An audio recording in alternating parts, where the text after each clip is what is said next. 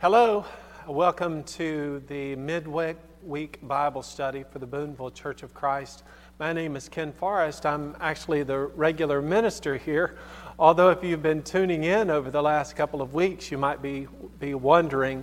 Uh, several of us have been under the weather of late, and that, of course, has resulted in us having to go live stream or recording our classes and distributing them on YouTube and Facebook appreciate everyone's patience in that, but we want to make sure that we have some continuity. So we're doing our very best to try and meet the needs of our congregation. If you're visiting from some other place, well, we're glad that you're a part of our study too and hope that you'll benefit. Now, over the last couple of weeks, we've had a little bit of a break from the study that I had begun several weeks ago we've been trying to look at the scriptures and, for our part, to develop a servant mentality. The last time that we were together, we actually met here in this facility. I distributed a list of questions and, well, re- really, I guess, descriptions. And you went through that list of descriptions and determined whether or not those descriptions described you. Many of you came to me and said, Hey, you know, Ken, I, I had quite a few of those. And you shared with me how you did. It's really not a test, it's, it's, a, it's a mechanism for the purpose of reflecting on just where we are as servants of the Lord. So if you scored high on that, I'm very thankful, and I hope that you will look at those areas maybe that you lack and do your very best to grow in those. If you didn't score too many, listen, it's, it's not all over. Uh, you still have an opportunity in your life to strive for better things and to do your very best to put other people first. The reason that we do that is, is not so that the Lord will reward us for our servant mindedness. The reason that we do that is so that we might become the hands and the feet of Jesus you know, Jesus' desire was to seek and to save that which was lost. He did that from the standpoint of a servant. So our desire is to serve Jesus by reaching out to others and trying to save them as well. But that, that requires some introspection on our part. So I hope you did well with that, that little, I guess, test or survey that we did. But it is not an end all mechanism. We don't look at that and say, well, I've got it. I checked off a bunch, so I'm done. Now, we, we constantly need to be reminded of those things that are necessary for us to be the kind of servant that really has a, the right mentality, that has determined, I'm going to serve the Lord no matter what. I, I read recently a sociological survey that was done back in 2017. There were a lot of questions and a lot of results from those questions that were compiled, but these handful of results caught my eye. It said that 40% of Americans still attend church services in the sense that they feel like they're affiliated with some kind of religious group 40%. It went on to say that 23% of Americans have absolutely no religious affiliation. 8%, it said, represents the amount of people who actually attend a service more than once in a week.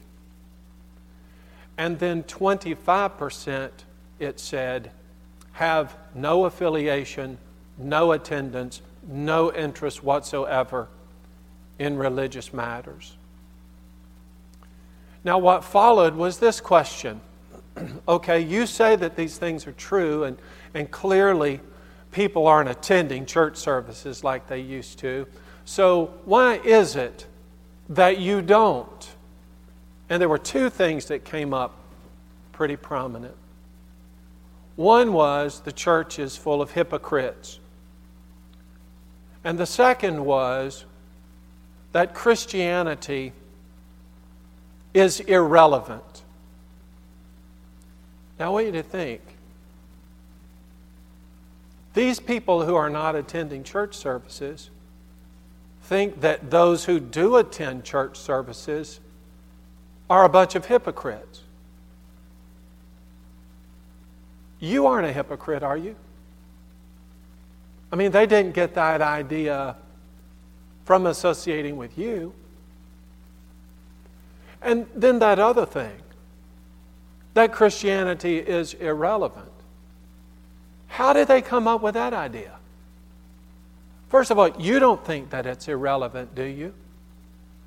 And even if you don't think it's irrelevant, here's what I'm really wondering Are you living your life as though Christianity is irrelevant?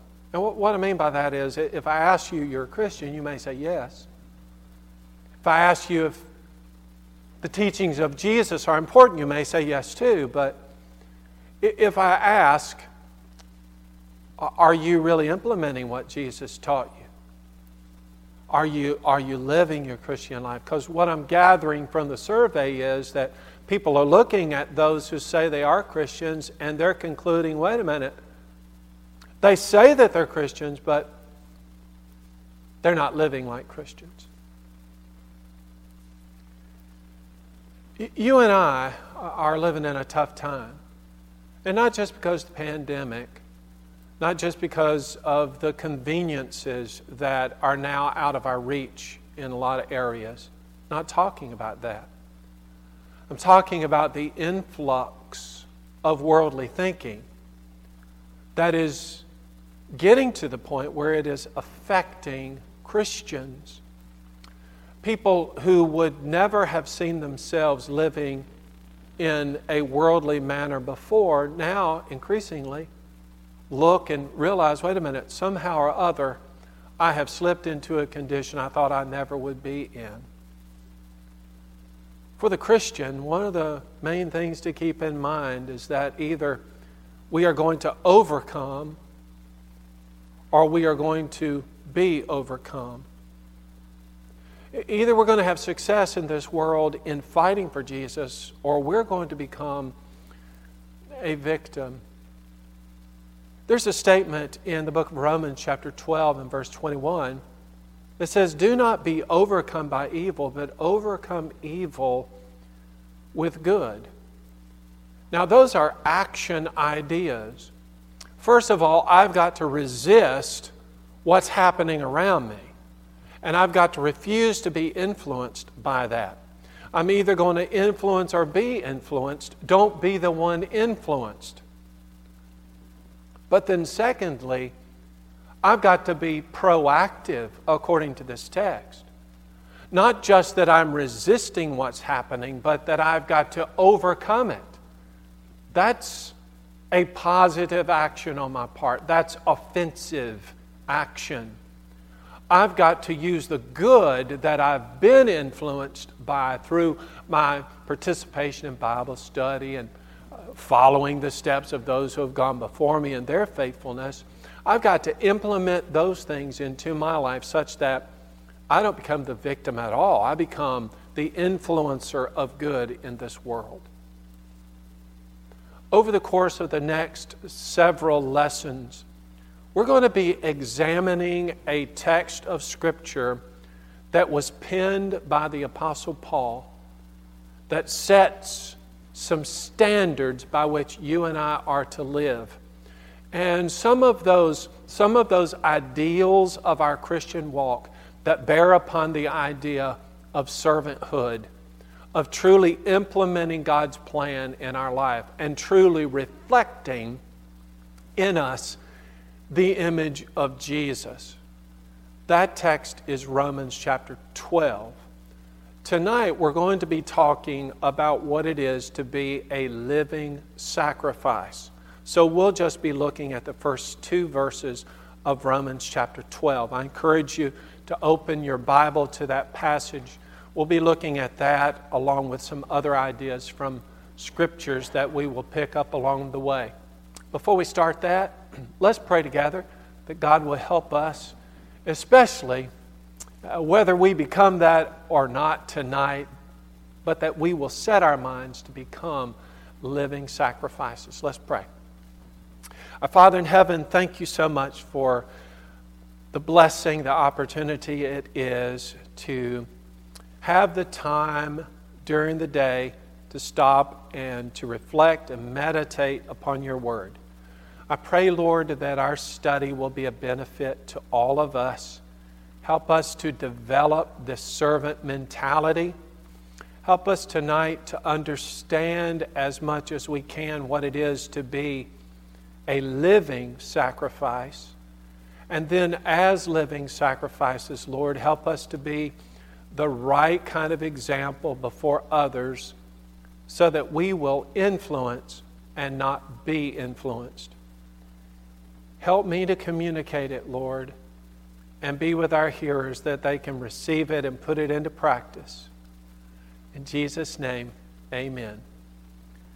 Now, the first thing that I want to do with you, I want to look at this text and break it down piece by piece. I want you to see just how beautiful and broad it is. And then when we finish that, we're going to look at some points together and kind of implementing some of those things that we find in the text.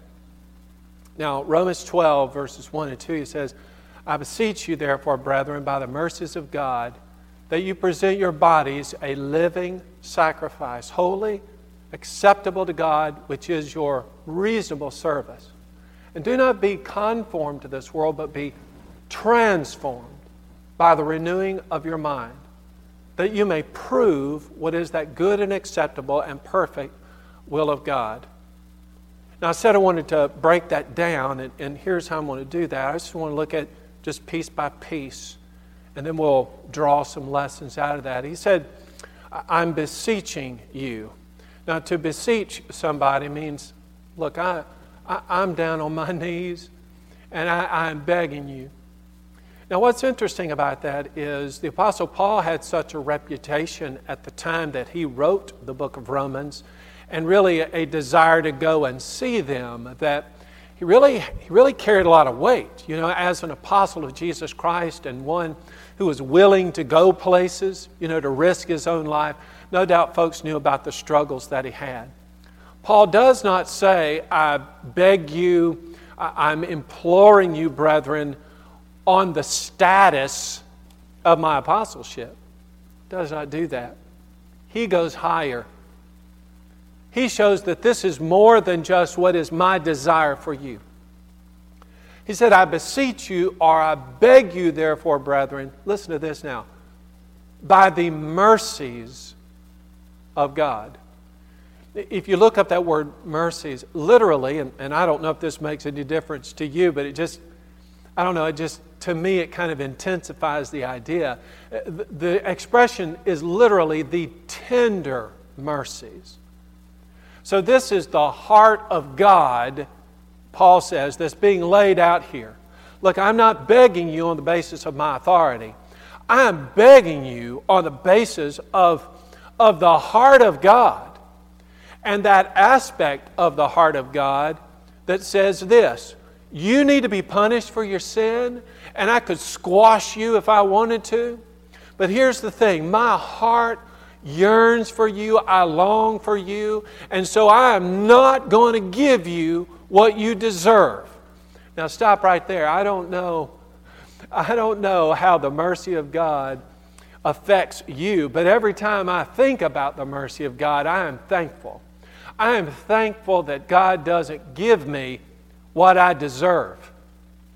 Now, Years ago, I heard this passage, and it has stuck with me ever since. In fact, I think it's been made into a song that we sometimes sing, but it's found in an obscure passage of Scripture, but it is so powerful. It's Lamentations chapter 3, beginning at verse 22. It says, The steadfast love of the Lord never ceases. Listen now, His mercies never come to an end. They are new every morning. Great is your faithfulness. The Lord is my portion, says my soul, therefore I will hope in him.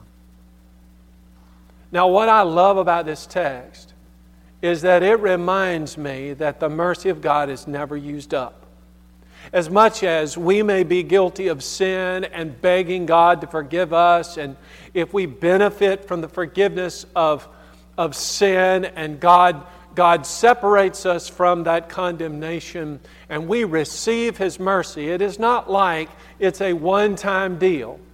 He says that God's mercy is fresh, it is new every single morning. I don't know what your life is like, how, how you keep your day, how early you get up, or when you go to bed, but I'll tell you, I, I generally get up pretty early. And when I'm out, more often than not, I experience the rising of the sun. Ever since I read this text, something comes over me when I, I realize what's happening around me. Sun's coming up because it reminds me of this promise of God. His mercies are new every single morning.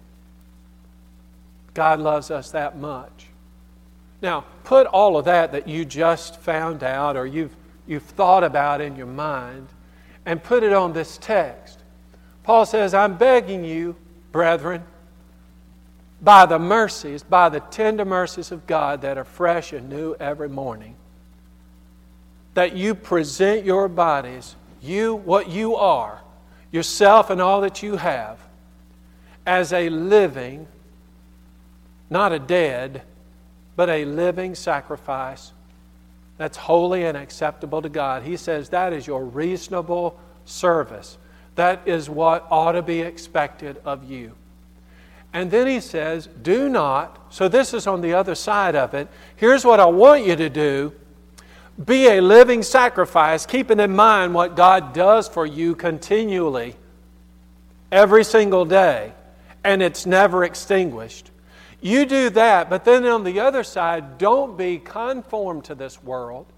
Don't be made with the form of this world, but be transformed. Go through a metamorphosis so that you may prove. And the word prove there literally carries the idea of offering the evidence, or more to our case, to be the example of what is that good and acceptable and perfect will of God.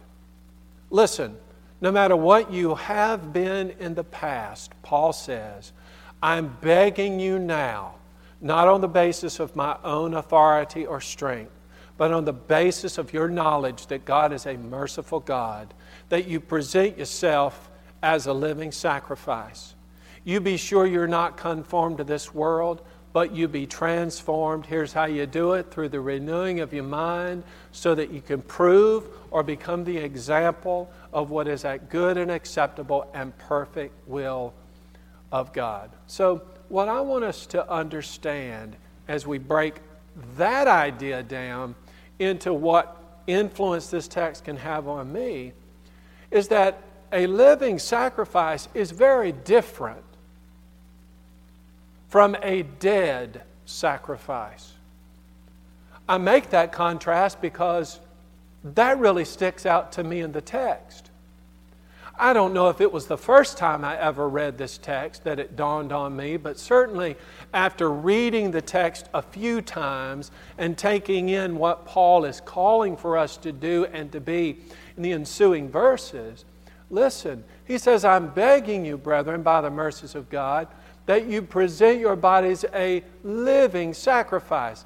At some point, I thought to myself, wait a second. Usually, when I think of sacrifice, I think of something that's dead, right? We've all studied those Old Testament passages about the various sacrifices that were offered, and it always ended up, if it was an animal, with the animal dying. It would be bled out because the forgiveness was being seen in the shedding of that blood. Now, that was foreshadowing the sacrifice of Jesus, understand, but without the shedding of blood, there is no forgiveness. So, in order for there to be a sacrifice, something had to die. Now, I'm reading in our text that, wait a minute, I want you to be a sacrifice, but I don't want you to die. I want you to live as a sacrifice. Oh, I'll be honest with you. It would probably be easier for us if our Christianity, if our servanthood actually was boiled down to one big event. You know, maybe you just you prepared your, li- your, your whole life for the event. You didn't have to really buckle down until it happened. And you know, there are some religions like that where during your lifetime you have to go visit a particular shrine. Or sometime during your life you're supposed to take a trek to the top of a mountain. Something like that. I imagine that Christianity would be a lot easier if all I had to do was some act during my life. Now, I, get the idea that some people have already concluded that. They think, wait a second, Ken, you remember that day when I obeyed the gospel? That was, that was the event. You know, that was my sacrifice. When I died, and in a sense, there is a sacrifice taking place there, but it's not a one time event. Because when I die to myself and I'm buried in that water, yeah, I died, but I rise to newness of life. Now I am a living, vibrant, animated person. Probably still have the same relationships. Maybe still have the same job, same circle of acquaintances, friends. But I'm a different person now. I put to death the old man and I became something new. Listen to this text now. I'm begging you, I beseech you, therefore, brethren, by the mercies, tender mercy of God, you present your bodies a living sacrifice, holy, acceptable to God, which is your reasonable service, the right thing for you to do. This is what you ought to do in response to the giving up of yourself and the rising up of this new creature. Now, as regards this new creature that I am, I didn't literally physically die, but I did put to death the old man. When I rose up as a new creature, some, some things happened here. One is that I've changed. Galatians chapter 2, verse 20. I've been crucified with Christ. It's no longer I who live, but Christ who lives in me. And the life which I now live in the flesh, I live by faith in the Son of God who loved me and gave himself for me. Now, I'm seeing two things happen here. One, Jesus died, he sacrificed himself for the forgiveness of my sins so that I could sacrifice myself and live for him. But watch this Jesus died to take my sins away. I did not I did not sacrifice myself, become a living sacrifice in order to pay for my sin. The idea here is that I have sacrificed myself, my will, in order to give myself to the Lord. I am changing leadership in my life. I've become what I was for a long time the captain of my own life I make my own decisions, I do what I want in order to become this thing that we have been striving to be all along, and that is to be a servant. For, servant first and foremost to our Lord and Master. And then, as He was for others, so we become. Mark 10, verse 45. The Son of Man did not come to be served, but to serve and to give his life a ransom for many. Listen, I'm just telling you a living sacrifice, what you are to be, living for Jesus now, committed to serving God, is very different from a dead sacrifice. They took those carcasses and they burned them. It was over with. It is not a one time moment for all of us, it is a continuing and I hope flourishing and growing experience in service.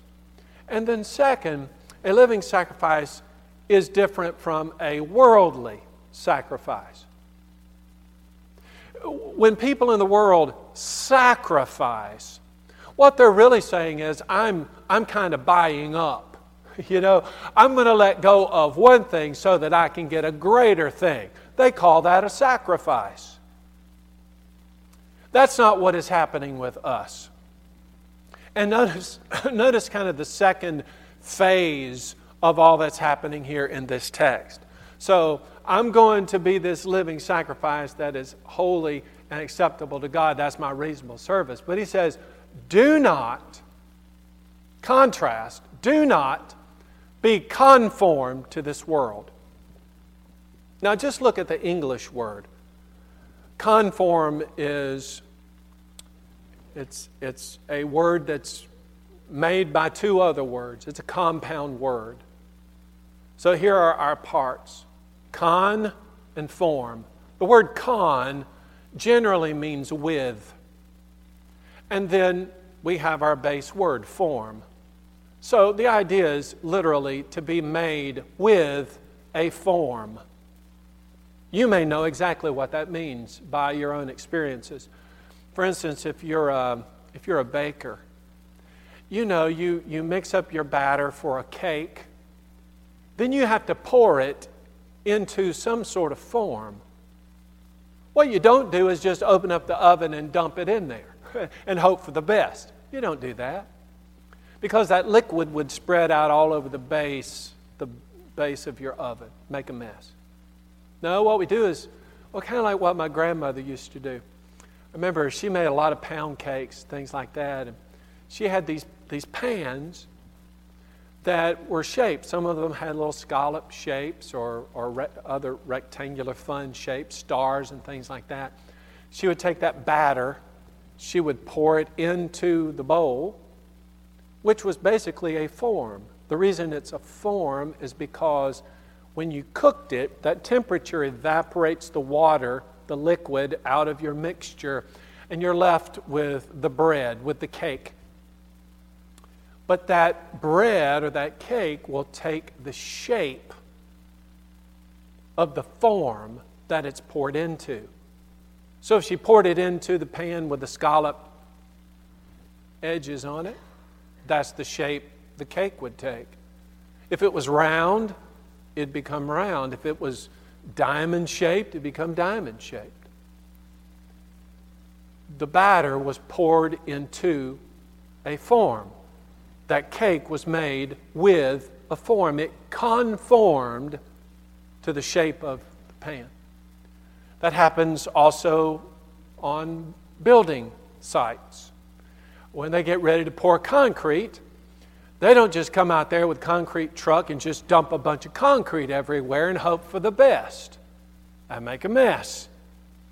What they do is they put up form boards or they dig a ditch for the foundation, which creates a form. Then they pour the concrete into the form. Many years ago, my dad decided we were going to build a pad for a carport well, it was going to be above the level of the ground, so we had to create a form. We took some old oak boards that we had found in the barn out back, and we created a rectangular shape. We sealed it up as best we could, and then the concrete truck came. It poured the concrete in there. It set up for a specified amount of time, and well, there we had it a solid foundation for the carport. Dad said, Well, let's, let's remove these boards here, the form that we had created. Listen, when we removed those boards, those old oak boards, the pattern that was in that wood plank actually had pressed itself into that concrete.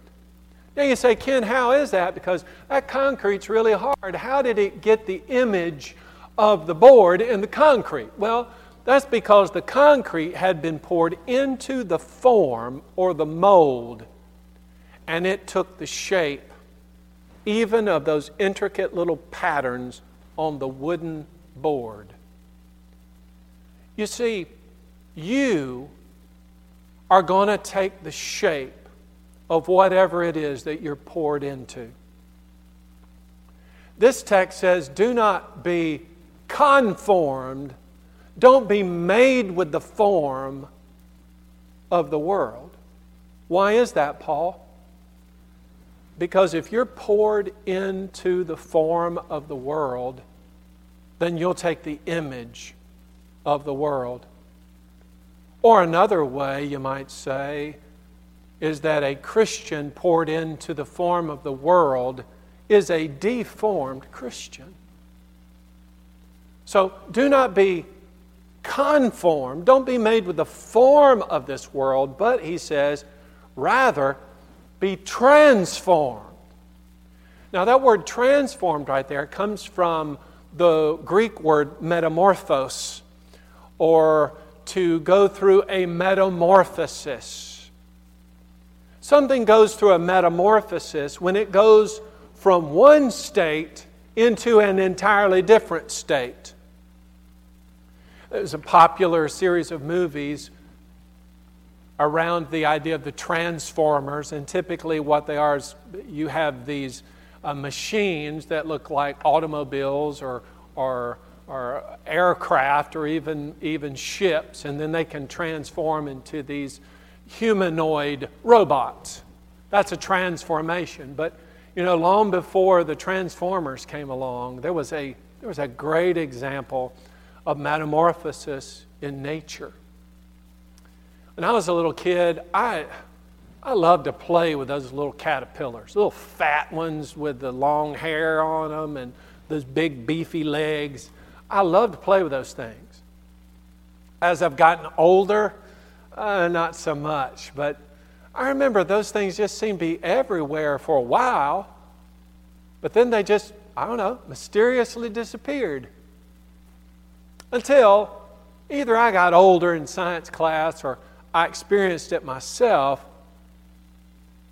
I know that that caterpillar eventually, when it fills up as much as it can with leaves and, and other debris, it will climb a tree, and usually a very specific tree, but it'll climb that tree, go out on a limb, and hang out on a little twig on that limb.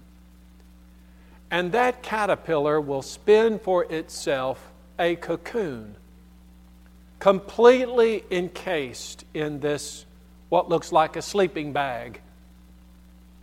And then, over a specified amount of time, that caterpillar will emerge from that cocoon as an entirely different creature altogether.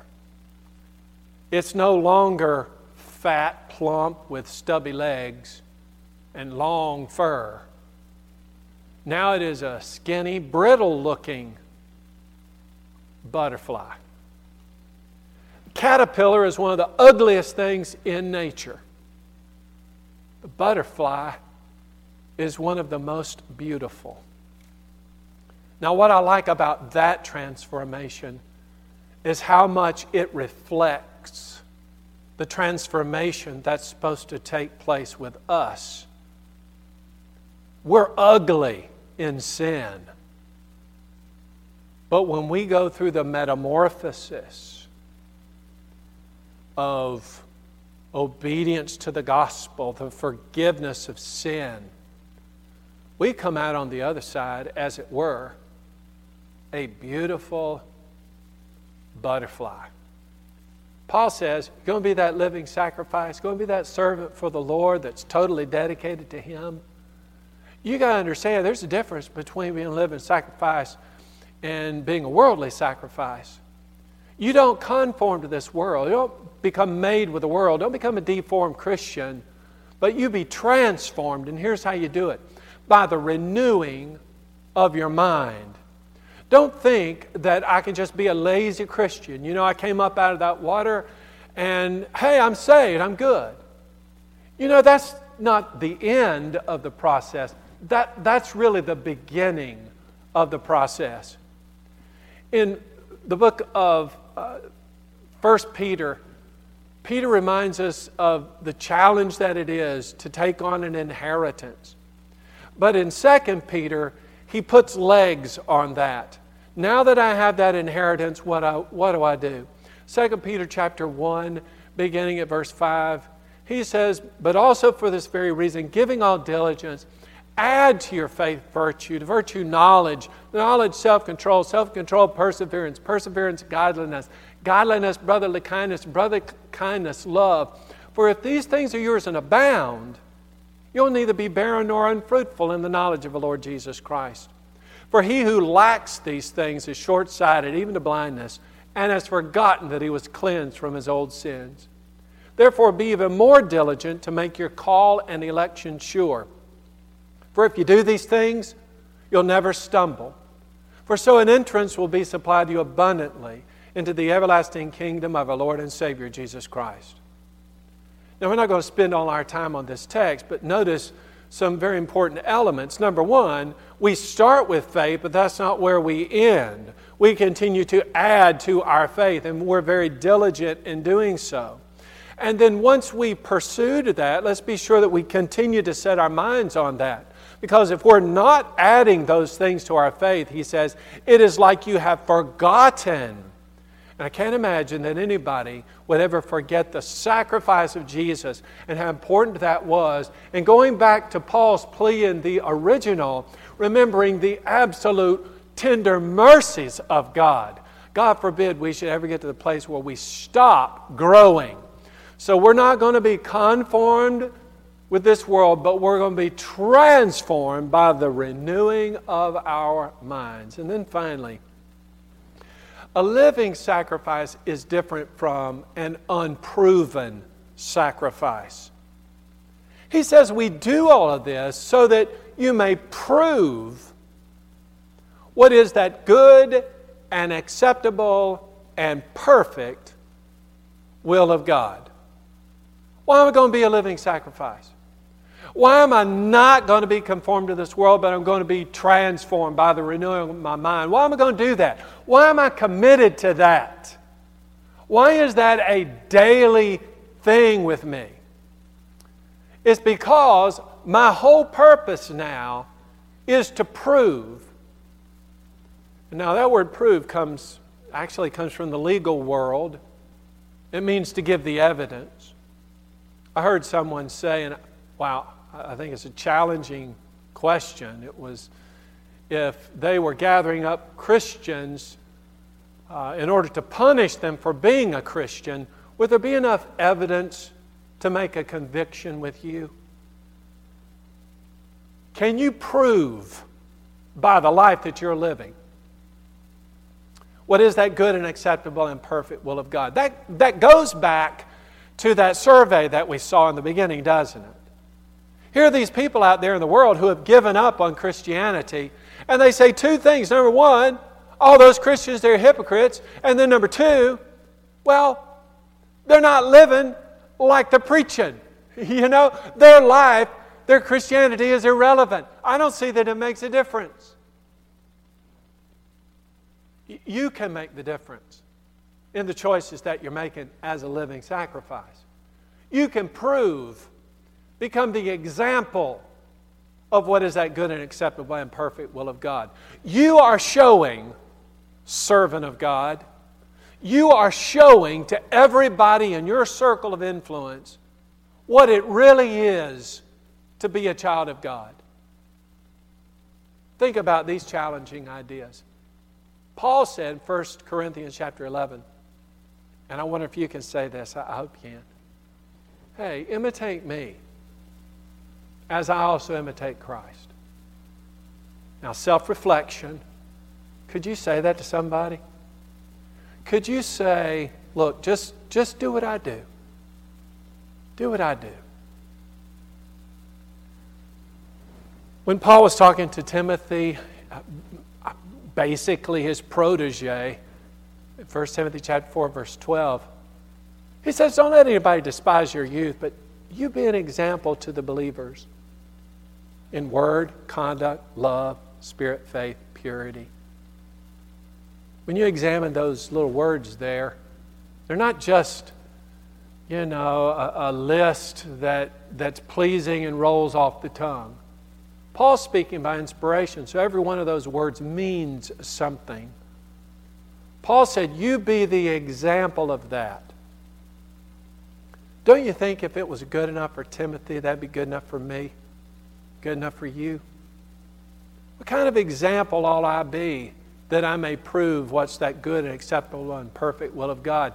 How can I show to other people, give the evidence? How can I do that so that they know what God wants? Well, by being an example in word, conduct, love, spirit, faith, purity. In order for us to develop a spirit of servanthood, to develop a servant mentality, we got to start with these challenging words right here.